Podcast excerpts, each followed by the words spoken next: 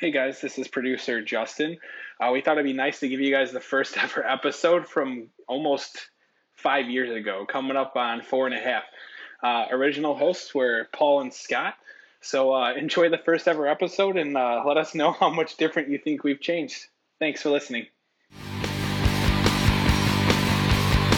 Welcome to the first ever episode of the Diesel Performance Podcast. I'm Paul Wilson. And I'm Scott Henricks. Welcome. We think you're going to dig today's podcast. Well, hopefully every podcast we do, because there is something for everyone. And by everyone, we're talking about the Power Stroke guys, the Duramax guys, anybody who loves a Cummins, the three most popular domestic diesel engines. That's really what the focus of our Diesel Performance Podcast is going to be on. Yeah, we definitely wanted to produce an episode that covered the basics for each manufacturer.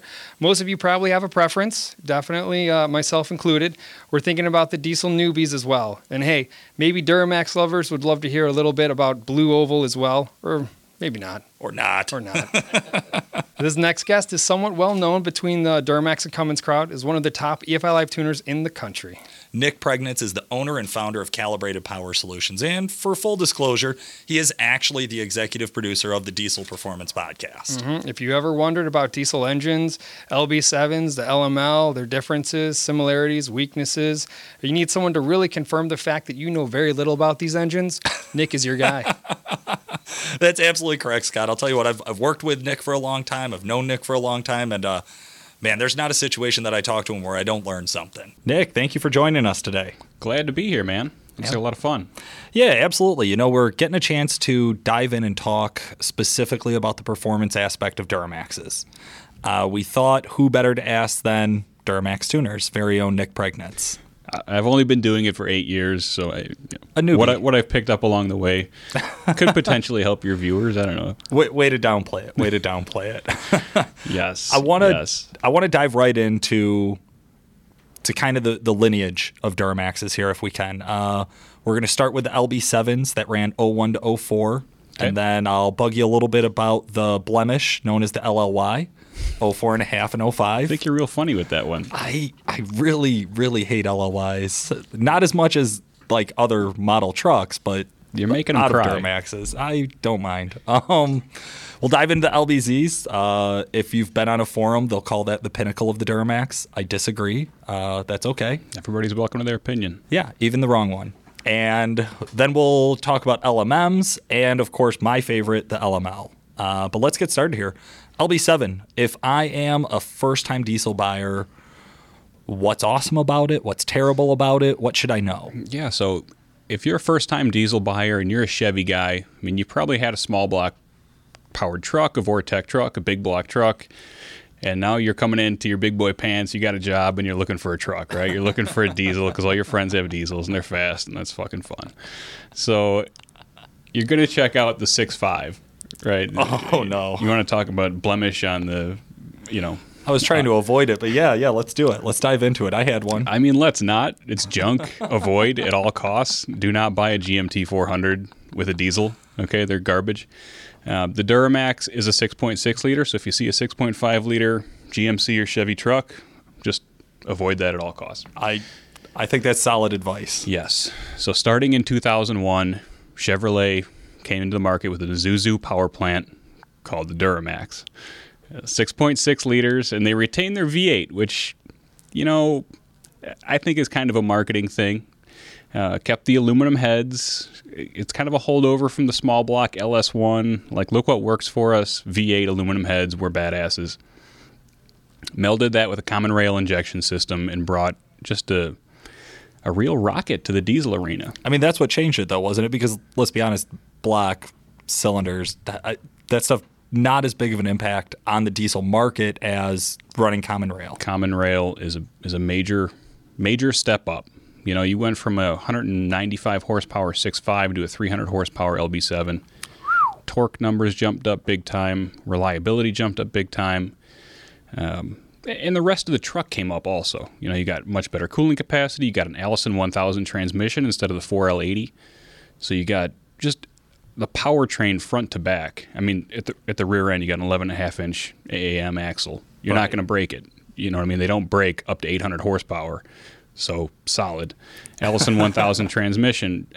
when built right, can easily take 800 horsepower. Duramax, short block, reasonably solid up to 650. Great driving engine, quiet, just...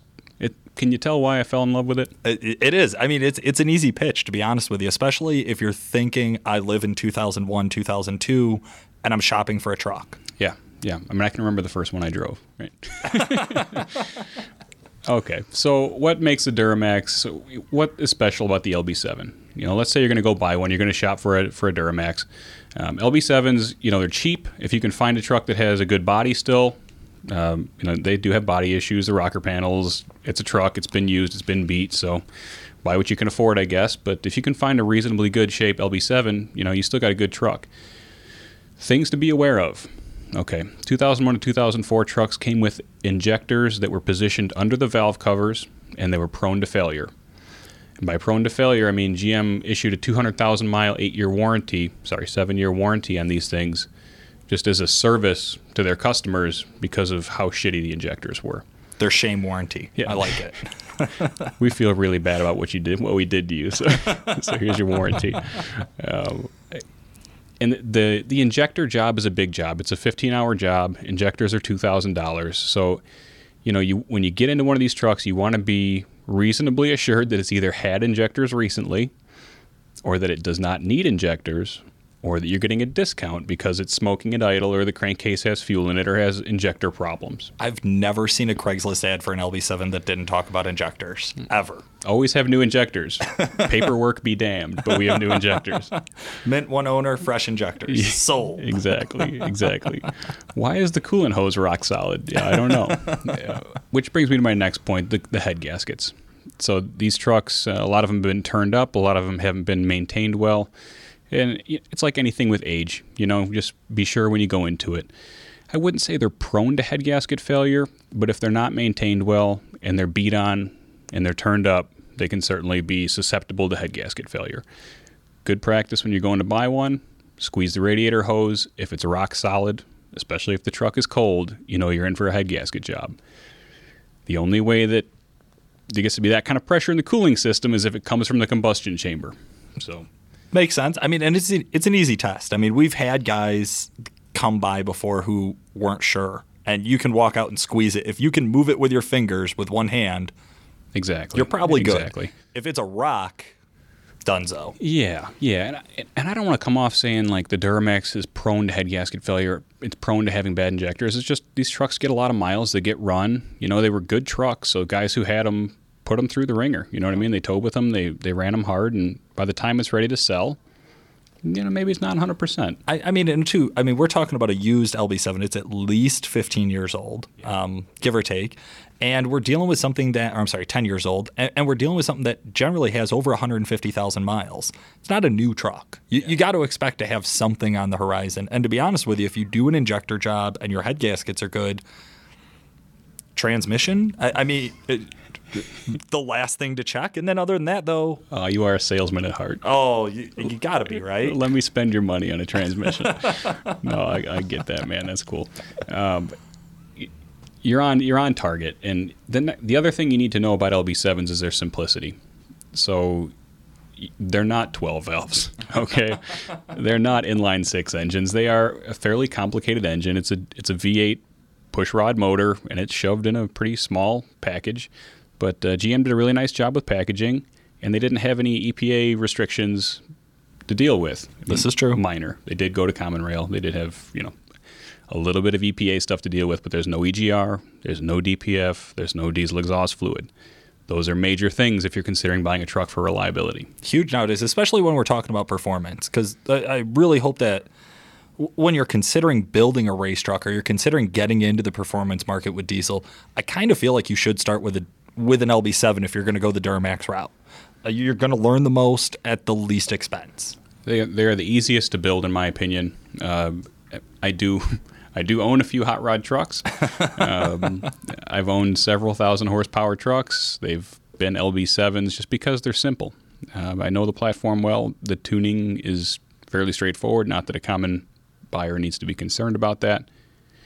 But, yeah, they're easy to troubleshoot. They're easy to work on. So what does it take to get to 1,000 horsepower with an LB7? about $1 million. No, it's $50,000. It can. I mean, it can. Easily. What does it take to get to 400 horsepower would be my first question, right? Okay. So you buy an LB7, you buy a tuner, you put that on the truck, you picked up 100, 110 rear wheel horsepower. The thing feels awesome. It's super fun to drive. It's great, right? And until you limp the transmission. Which, again, anybody listening, you will be limping your transmission. Yes. Number 5 tune is your friend and your enemy. That it just happens. Number 5 tune and number 5 gear together generally equates to a limp transmission. The Allison just does not hold the power in 5th gear, so you get that 4 or 5 upshift at 83 miles an hour, and all of a sudden you're in 3rd gear, and that's no fun. Wah, wah, wah. Yeah. But if you decide you want to build the transmission and take this thing to the next level, which I can assure you, if you've driven the truck at 400 horsepower, you're going to really appreciate how it runs at 530. I don't know anybody with a stock trans that doesn't want to build one. What else would you want to aspire to in life than to build the transmission in your truck? I mean, 530 horsepower is a fucking riot. I tell you that. Like, if that doesn't get you sucked down the wormhole of being a diesel head, nothing will. It's great. Built transmission plus tuning plus a lift pump. So, you're maybe $6,000, $7,000 into this thing. You got a truck that runs mid-13s to low-13s at over 100 miles an hour. That's LS1 Corvette territory for those of you keeping track. That's cooking. It's good fun, man. It's good fun on the street. 4-wheel drive launches. I mean, you're big time, right? I dig it, yeah. Who doesn't need another ticket? Yeah. Plus, you can drive it year-round. That's the best part. It is. All right. So we're at 530 horsepower, and that's about the limitation of the stock turbocharger. So from there, we talk to guys. We say, how much further are you going to take this thing? If you're just going to go to 600 horsepower, we can bolt the turbocharger on, maybe a Stealth 64 or twin kit, get you to 600 horsepower. Hoorah. What's limiting you there at 600 horsepower? Like, if I up the turbo, am I limited by fuel now? I mean, in a diesel, it's either fuel or air. Makes sense. For you listening at home, fuel is cheap, air is expensive. Air is turbocharging and piping and all the fun that goes along with that. Fuel is limitless. I mean, you put a bigger pump and injectors on, you can get there. So fuel is limiting us at 600 horsepower, and the reality is that the stock CP3 pump, which is the high-pressure pump that feeds the fuel to all the common rail lines, is out of capacity at 600 horsepower. And the stock injectors have to stay on so long that they start spraying fuel during the power stroke, like chasing the piston down the bowl, right? Down the cylinder with fuel. It gets inefficient quick. You got it. Stock injectors are inefficient, pumps inefficient. So, you want to go over 600 horsepower, it's time to update the pump and the injectors. So now you're talking quite a bit of money. Not cheap. Yeah. Not cheap. And then... Not the most expensive thing you're going to do during this build, but not cheap. Yeah. I mean, you didn't need to buy a house anyway.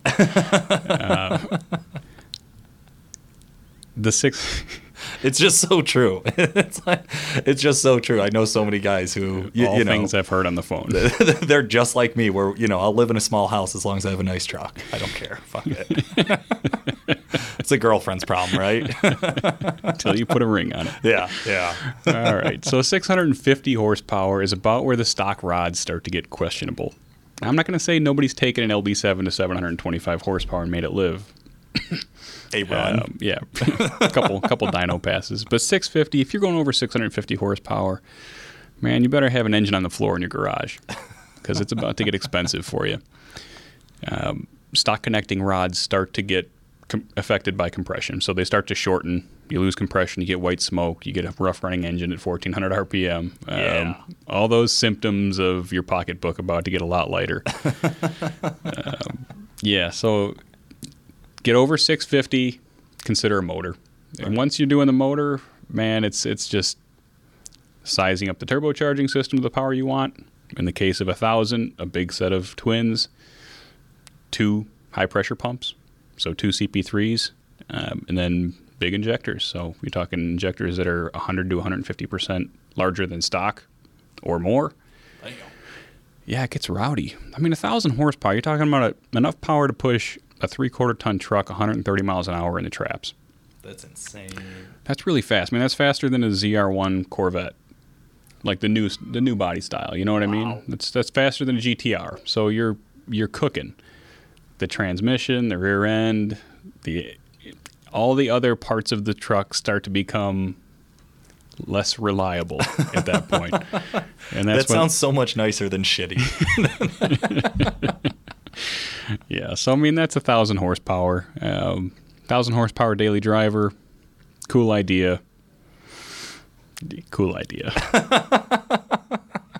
Okay, so as we get past the LB7, so you've had an LB7, you called somebody and said you wanted to make 1,000 horsepower. Maybe you did, maybe you didn't, but you've now decided to upgrade, or maybe you had a little bit more money to get started and you decided you had to have the LLY. I don't know why. I can't think of a single reason why you had to have an LLY. I mean, I don't know about your segue there, but I've never had a customer with a 1,000-horse LB7 call and say, dude, I just really got to have an LLY. I just need one. Maybe he just had to have a variable vane charger, Nick. Maybe it's like he needs 1,000 horsepower with a turbine brake. Yes, maybe he does. And that guy should start looking for a 2004 and a half Duramax, okay? Because in 2004 and a half, General Motors had to make the switch for emissions reasons to a variable geometry turbocharger, and on top of that, you got the added bonus of an EGR system. Yeah. Sarcasm inserted, right? EGRs are junk. They're a necessary evil, and the God's honest truth is that the LLY was a quick production deal, and it probably didn't get the R&D that it deserved, as evidenced by the LBZ, which we'll get into next. But the LLY got probably the worst EGR system.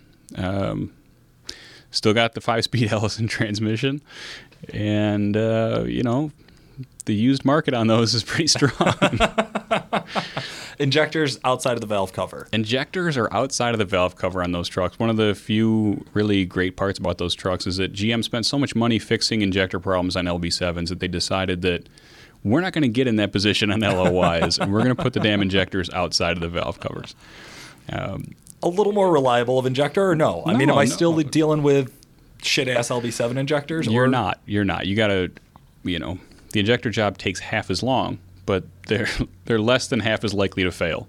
So you get rid of injector problems with LLYs for the most part.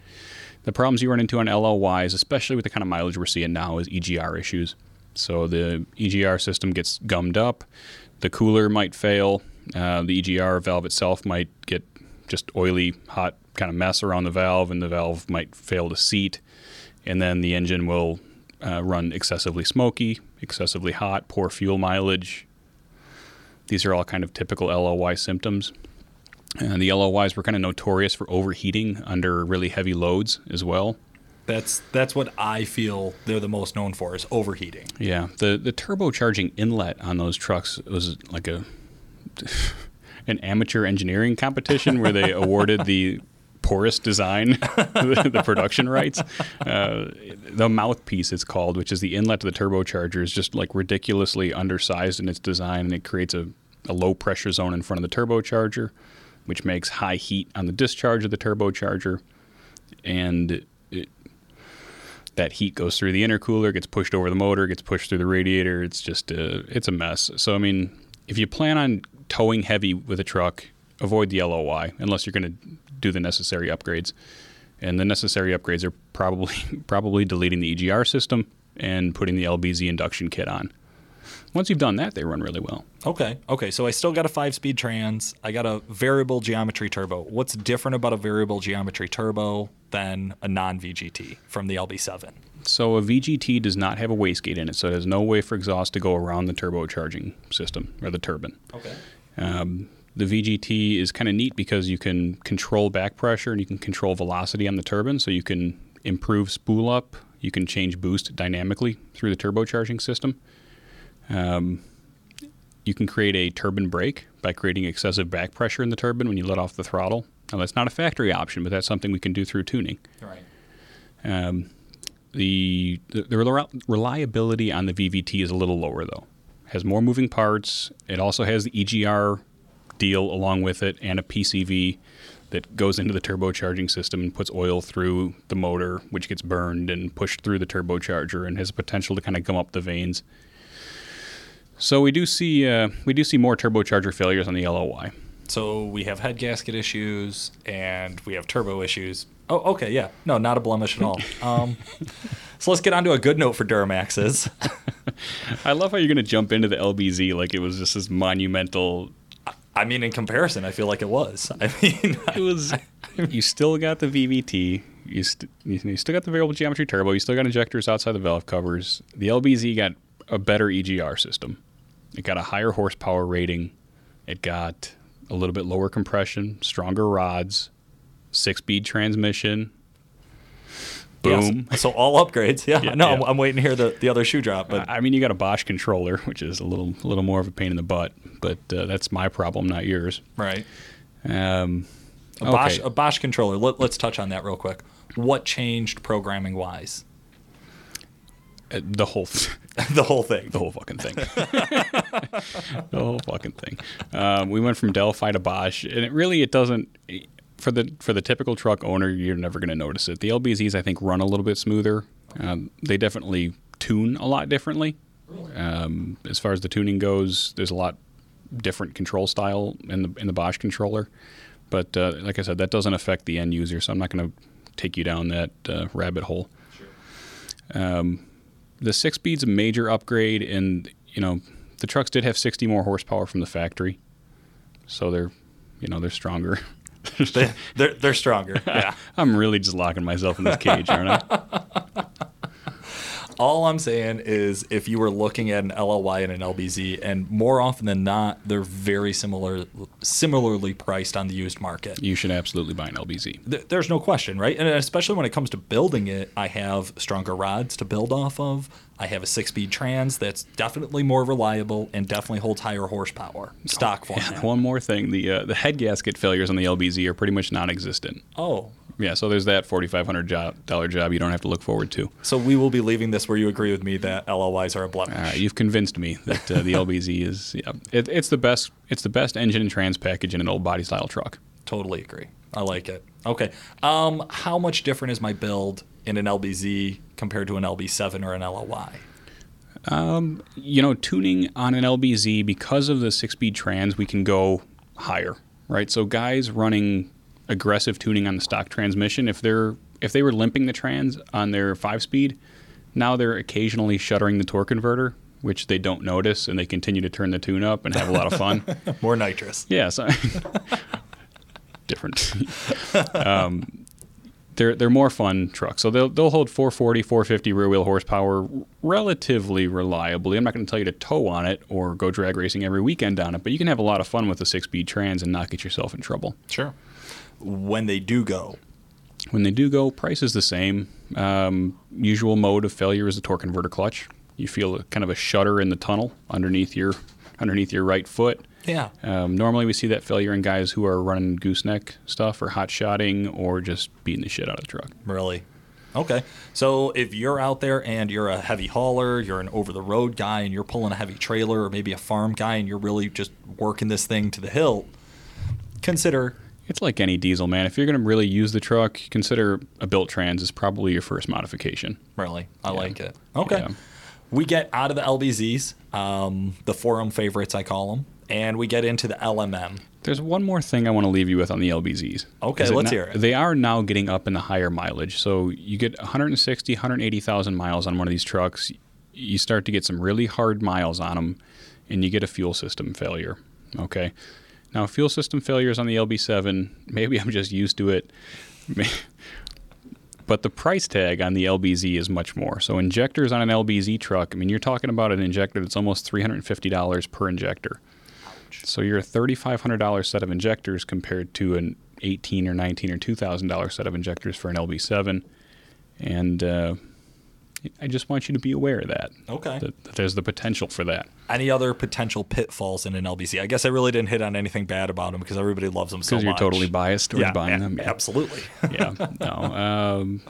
No other real pitfalls. They're a really nice machine. They're probably still the most, the strongest in the resale market. For the Duramax. You think more so than an LMM? I would say per year. If you normalized for the year and the miles, I'd say the LBZ has the strongest resale. Right. Now, there's one little guy. There's the 06 LLY. Now, if you can find these, Now, if you can find these, be sure and beat the owner up, right? Because he's trying to sell you an LLY. No, but in reality here, the 06 LLY is an LBZ in sheep's clothing. Okay, it's got LBZ controller, it's got LBZ engine, LBZ trans. The only thing is that the calibration is set 50 horsepower back, so 310 horse instead of 360 horse. Really? That's it, man. I mean, what a score if you could find them, huh? I mean, to be honest with you, I mean, because you're talking about a significant jump. I mean, they're not night and day difference buying an LLY to an LBZ, but you're absolutely right. If I'm on the spot, especially on a Craigslist deal, I mean, I am going to torture you. I mean, you're trying to sell me this piece of shit LLY. Do you know how bad these are? Do you know how all the problems? Less power it makes? Yeah, absolutely. It's terrible. Yeah. How dare you? No, they're great. They're great trucks. We get guys calling in all the time trying to, buy tuning for an 06 LLY, and we have to drill into their heads that it's an LBZ. So, yeah, it's... So you got the 6-speed trans, you got the induction kit upgrade, you got the LBZ turbo, LBZ EGR. All the good stuff. Score. Yep. VIN code 2. 2006. Sucker. Get it. Okay. So we got through our LB7, our LLY, our pretend LLY, really LBZ, our real LBZs. Now we're into the emissions era. We're 07.5. Yeah, 2007.5 was the changeover to the LMM, and it's really easy to identify these trucks because they are a new body style. Okay. So a new body style truck. And an Easter basket from the EPA. So not only do you get the EGR system, now you also have the first year of diesel particulate filters in light-duty trucks. Easter at your house must suck. I get candy at mine. You get DPFs at yours. I generally don't eat those bunnies if I can avoid it. Yeah, I mean, this thing is... It's like an EGR on steroids. I mean, not in its function, but in its annoyance to the aftermarket and its annoyance to its owners. Okay. Even on a truck that's well-maintained, the DPF has the potential to cause you major headaches. It's going to give up. Yeah, they don't last the life of the truck, which is the unfortunate part. They're just not as robust as the rest of the system. And when you're buying a diesel truck, who wants that? I mean, it's one of those, again, I understand why there's emissions regulations. For performance application, though, what can I do with it? For performance application, well, I mean, I'm not going to advocate this, but there's a lot of guys who delete the DPFs on those trucks. And it's something that can be done, yada, yada. I don't want to attract any undue attention here. But let's talk about... what happens when you have problems with the DPF? Because if you buy one of these trucks and you intend to keep it stock, you need to be aware of these potential issues. Sure. Potential issues are this diesel particulate filter, which is essentially a ceramic filter in the exhaust that collects soot, will fail to burn off, or will crack and fail, or will cause issues that lead to diagnostic trouble codes that lead to limp mode, which is the dreaded hell of all LMM owners, being in a position where they have their fifth wheel, their family, and their wife, who is no longer air-conditioned, on the side of the road in limp mode.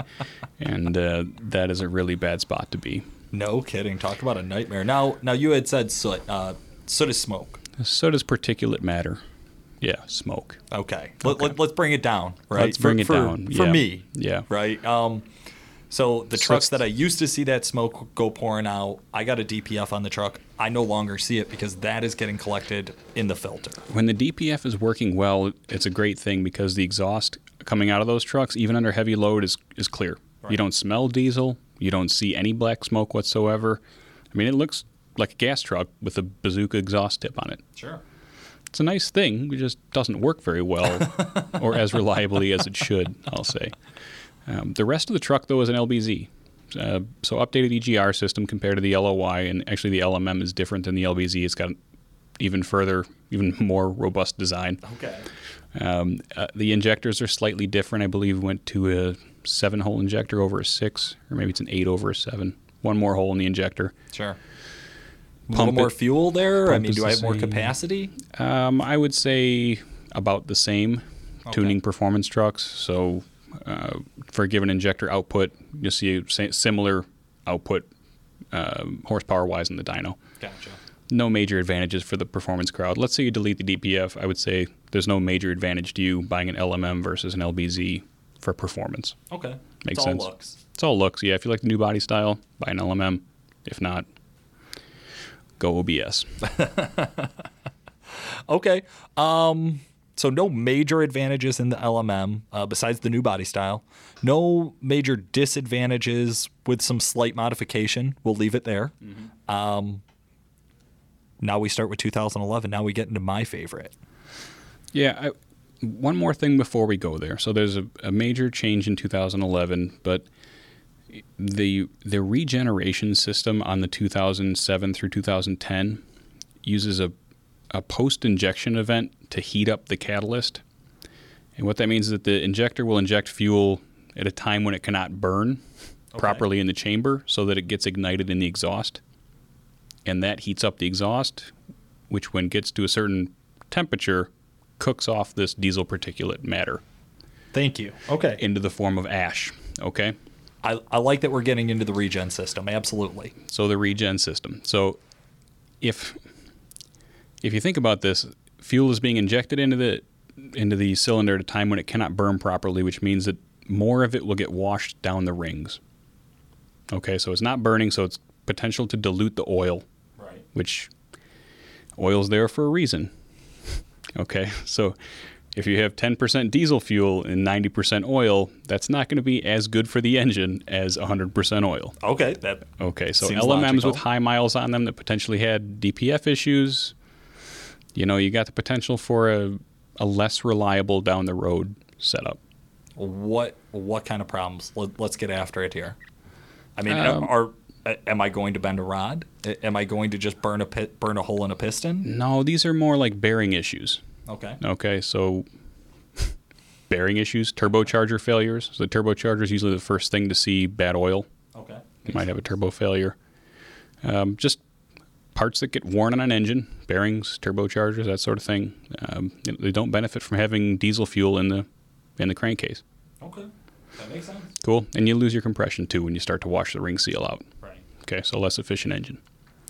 Which is why in 2011, GM went to an indirect injector, which is an injector in the downpipe, which sprays fuel into the exhaust directly, not into the cylinder, to heat up the catalyst and burn the catalyst off that way.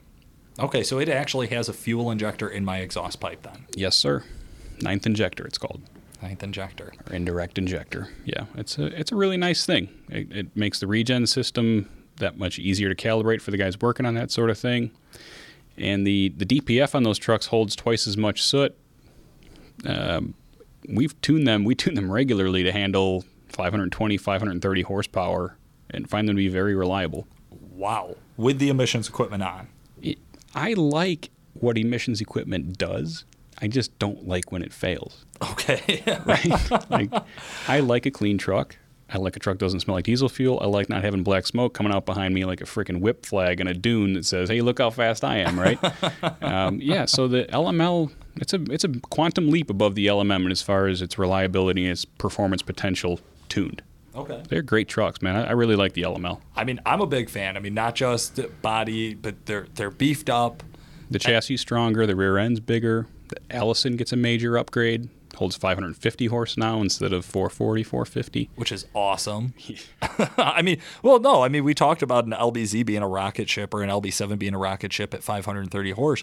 What you're saying is you could bring one of these trucks up to 530 horse pretty much off the showroom floor. With a tune, you're at 530 horse. So that money you would have spent on a transmission in an LMM or an LBZ, put that towards your LML purchase and forget about buying a trans.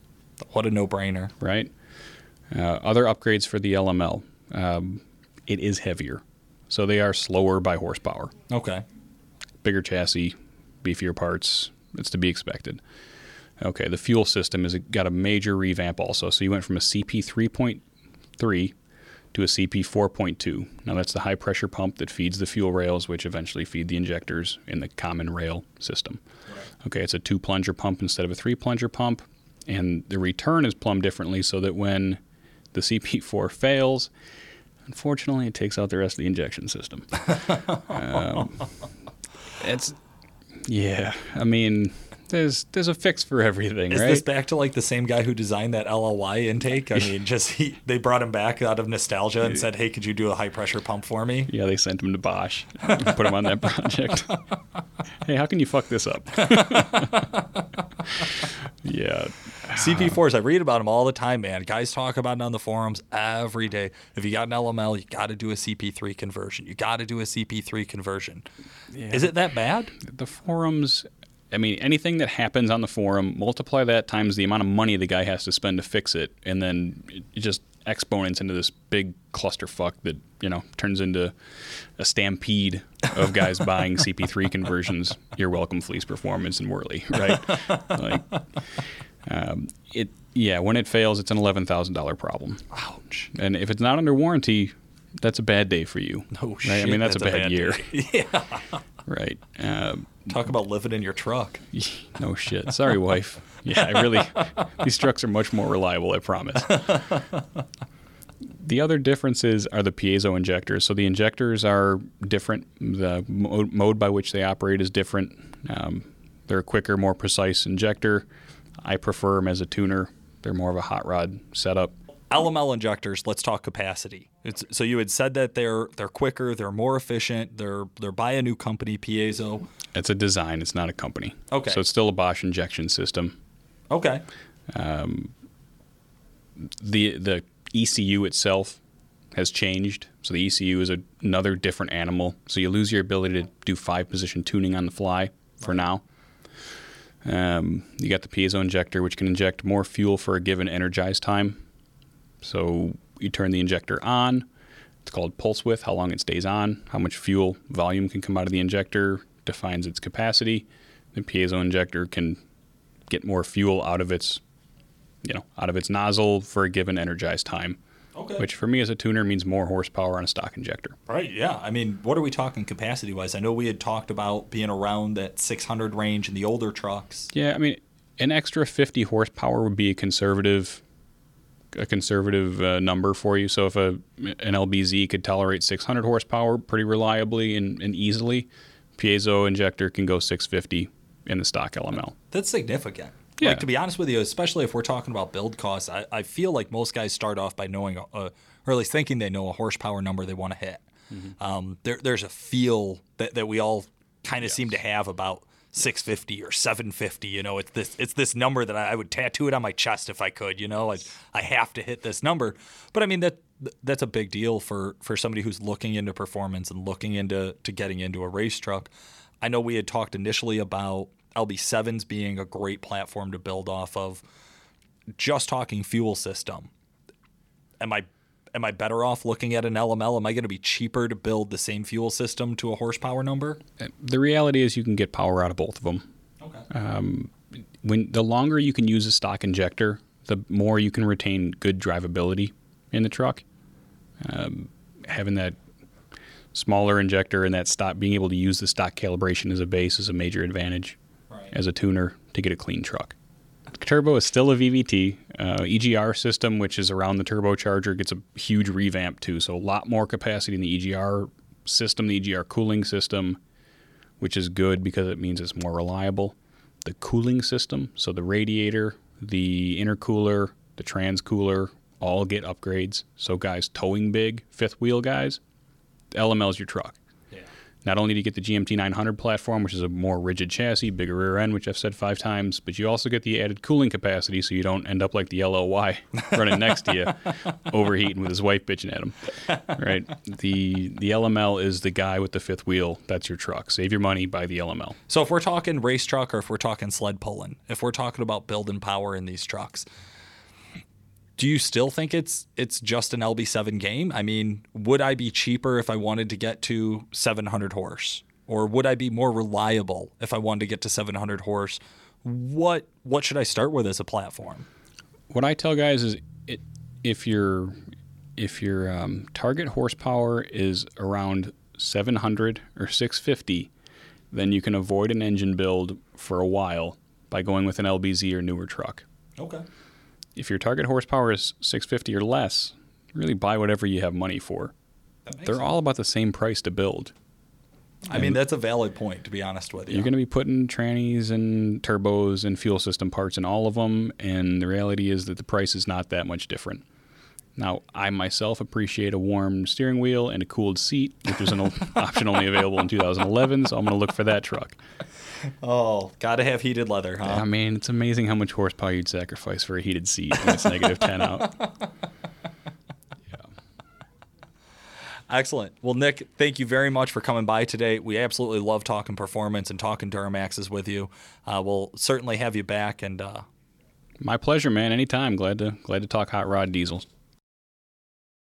Man, I'll tell you what. Just like I said, every time I talk to Nick, I learn something new. I never realized that the stock injectors and stock CP3 had so much capacity in a Duramax.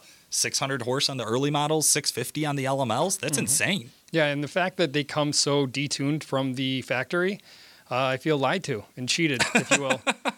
But I guess that's why we got guys like Nick to right the wrongs of the OEM, if you will. Absolutely. Yep. This was our first ever episode, and we're really excited for you guys to check out our future episodes. This has been the Diesel Performance Podcast. Thank you very much for listening. We'll talk to you next time.